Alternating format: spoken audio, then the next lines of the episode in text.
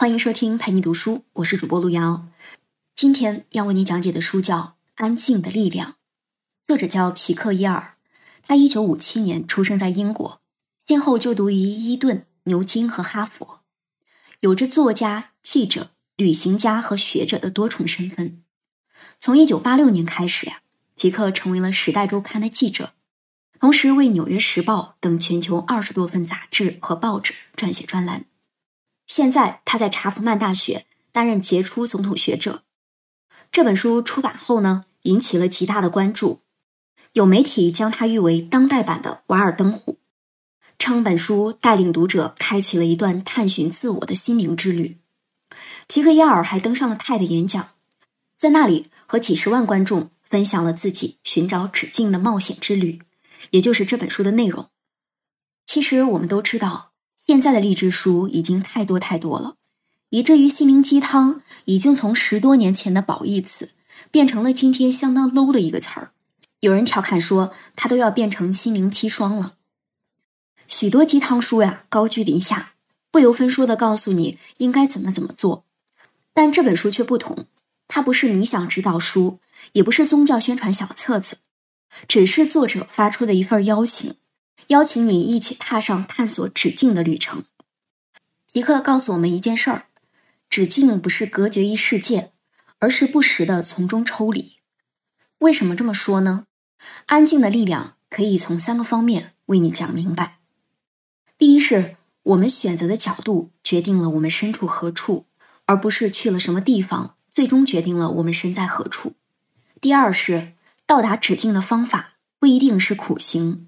而是可以在日常中完成。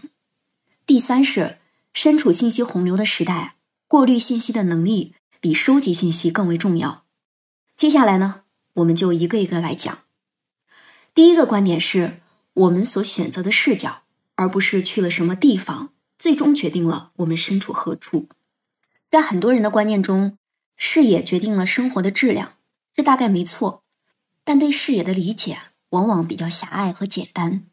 好像觉得做的事情越多，去的地方越多，见的世界越大，越知道自己应该怎么活，知道幸福是什么。可实际生活还真不是这个样子。我们很大一部分生活是在脑子里发生的，因为实际上一个人最大的困扰就是无法安静下来跟自己相处。这并不是说身体的旅行没有意义。当皮克开始向止境寻求力量时，他依然去了世界上很多的地方。只是他发现啊，只有每次回到家后，花点时间静静坐下来去回忆、消化旅途中的见闻感之后呢，整个旅行的意义才能浮现出来、深化下去。这也许和普通人理解的快乐不太一样。也许当你经历过一些别样的快乐后，才会明白静止的意义。接下来我们可以看一下莱昂纳德·科恩的故事。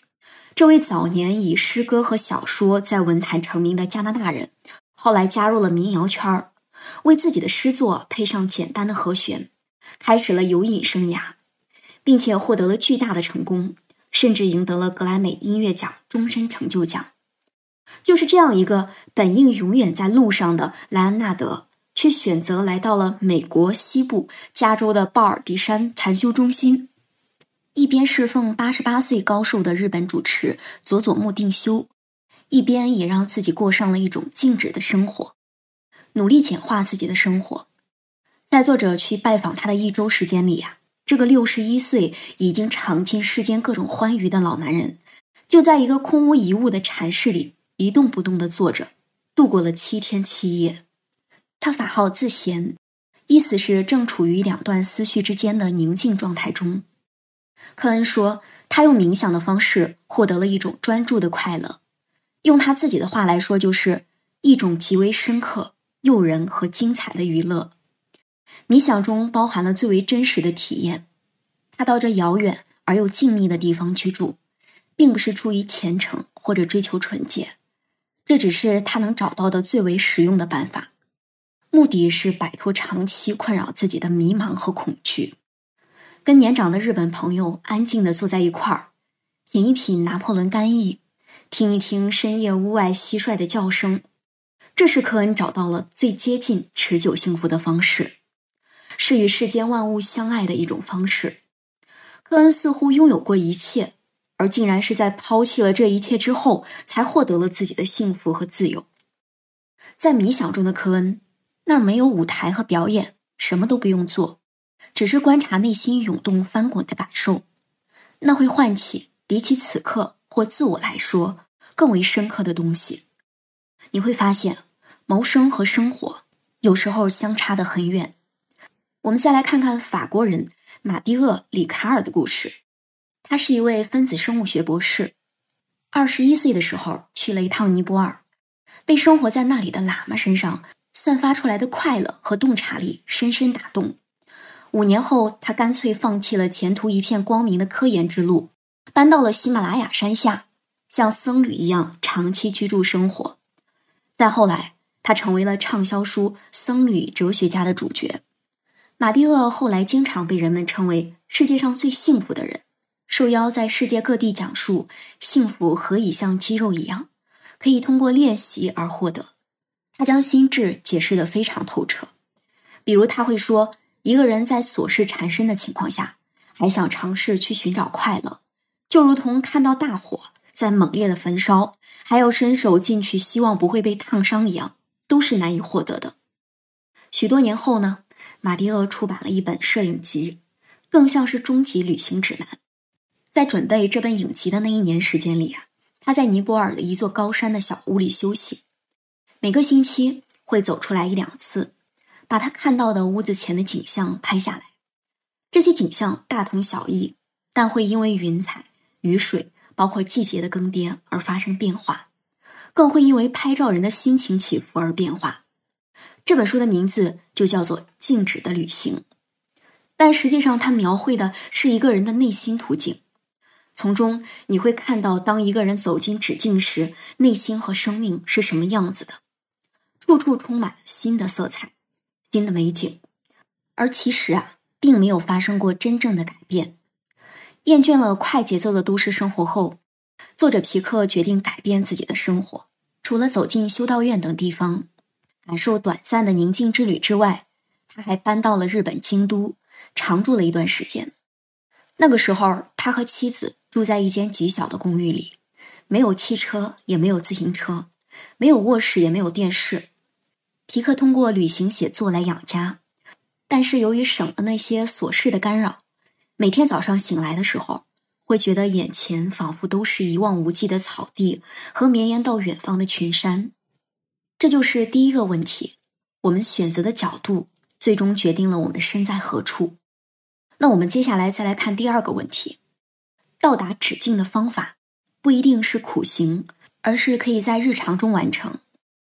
看了前面的例子，也许你会认为，止境倡导的是要去过与世隔绝的生活。只有像科恩和马蒂厄那样离群所居，在山中修行，才能体会到内心的平静幸福。而这对大部分人来说都是难以实现的。然而，皮克所说的走向止境，并不是要去过与世隔绝的生活，而更多的是以自己的感官近距离的接触，是可以在日常中完成的。也就是说，在繁忙的工作中，不时抽出一点时间，让自己放空一下。这样才能在这个疯狂加速的世界稳住前行的方向。止境只是旅途当中的一站，这样它才会是一种有生命力的东西，而不只是变成一种习惯。事实上，莱昂纳德也并不是一直待在山中的，在那段时间内，他会驱车下山到麦当劳，美美的吃一顿麦香鱼汉堡，然后回到洛杉矶的家中，打开电视机看脱口秀节目。一两天之后。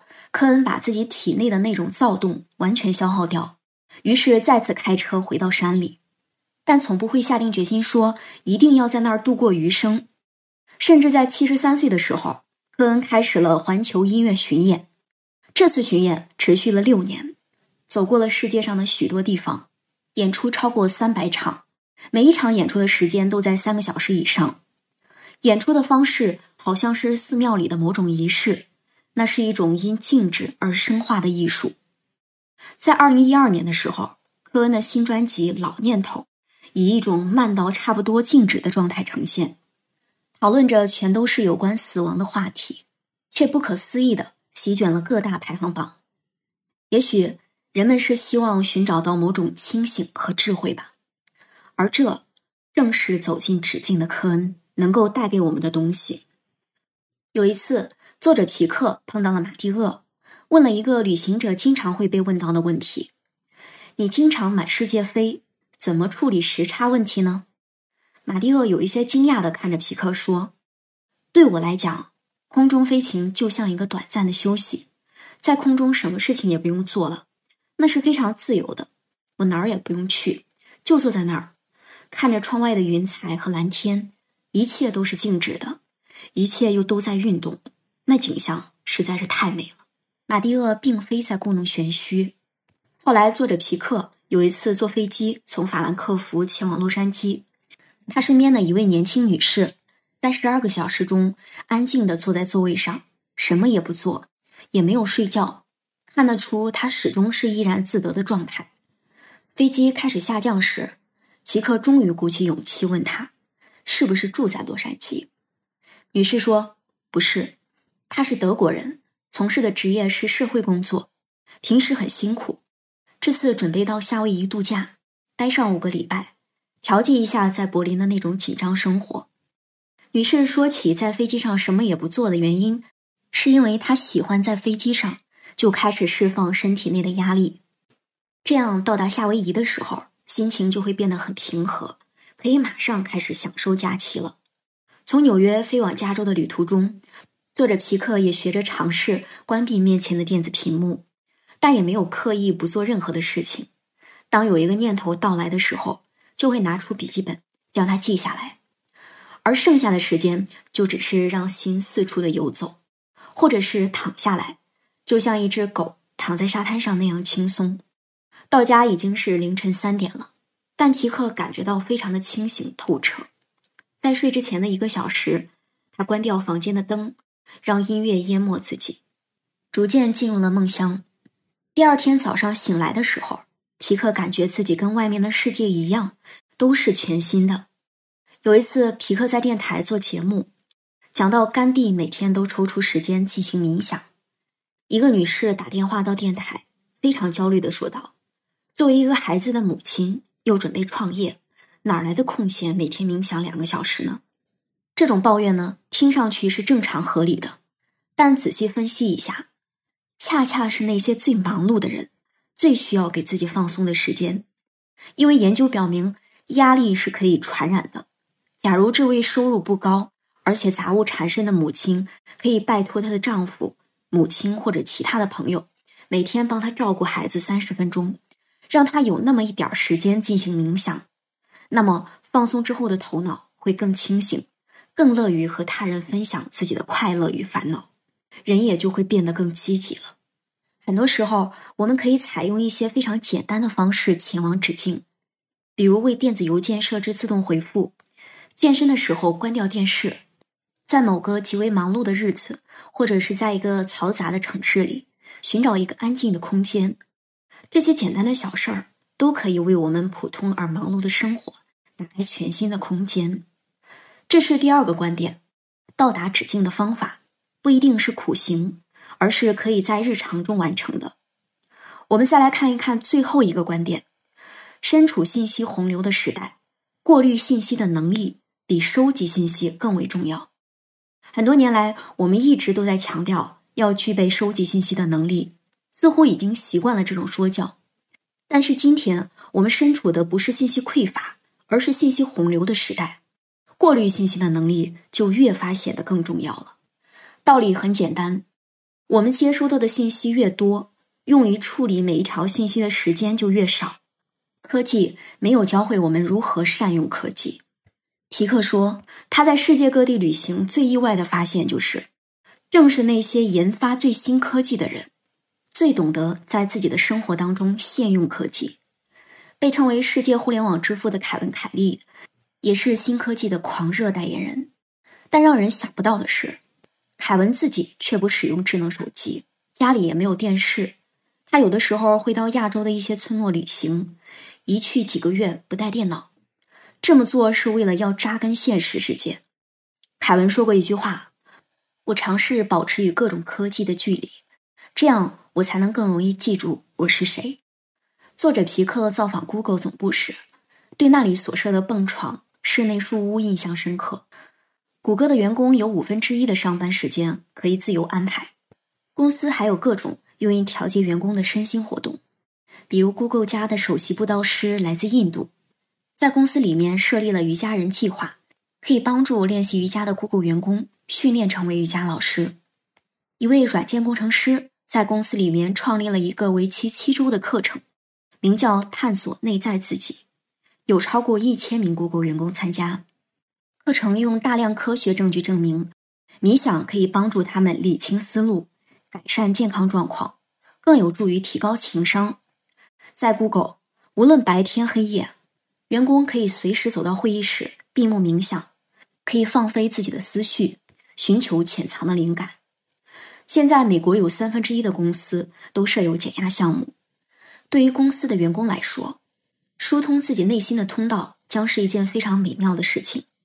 比如，英特尔公司尝试每周四花出四个小时作为安静区间进行思考。在这个期间，三百位工程师和管理人员都要关闭自己的电子邮件以及手机，在自己办公室门口贴上“请勿打扰”。这一项目受到了强烈的反响，于是英特尔又推出了一个为期八周的项目。鼓励员工更加清醒的思考。对高强度的科技企业来说，这是一种预防性的干预措施。它应对的就是世界卫生组织的一个看法：压力会成为二十一世纪的流行病。在硅谷，很多人每个星期都会过一个互联网安息日，比如从星期五晚上开始，到星期一早上，关掉自己大部分的电子设备，为新一周工作到来时。重新找回方向感与平衡感，做好准备。以上呢，就是在《安静的力量》这本书里边，作者皮克要传递给大家的主要信息。我们来总结一下：第一，我们选择的角度，而不是去了什么地方，最终决定了我们身在何处；第二，到达止境的方法不一定是苦行，而是可以在日常中完成；第三，身处信息洪流的时代。过滤信息的能力比收集信息更为重要。说到底，他认为每个人的骨子里都需要一个留白的空间，就像一段音乐，正是因为有了休止符，才能让人产生共鸣。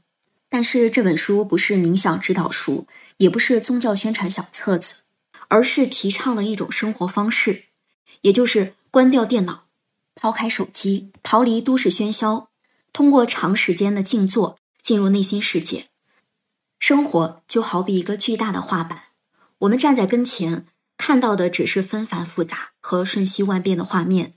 只有往后退几步，站定在那里，才能看清楚画板上更广的途径。安静的意义，它不在于为圣殿或者山巅奉献什么，而是把那种宁静带入喧嚣复杂的人世间。很多时候，改变生活最好的方法。就是改变看待生活的方式。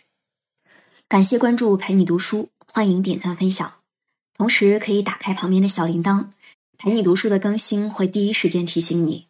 我是主播路遥，我们下次再见。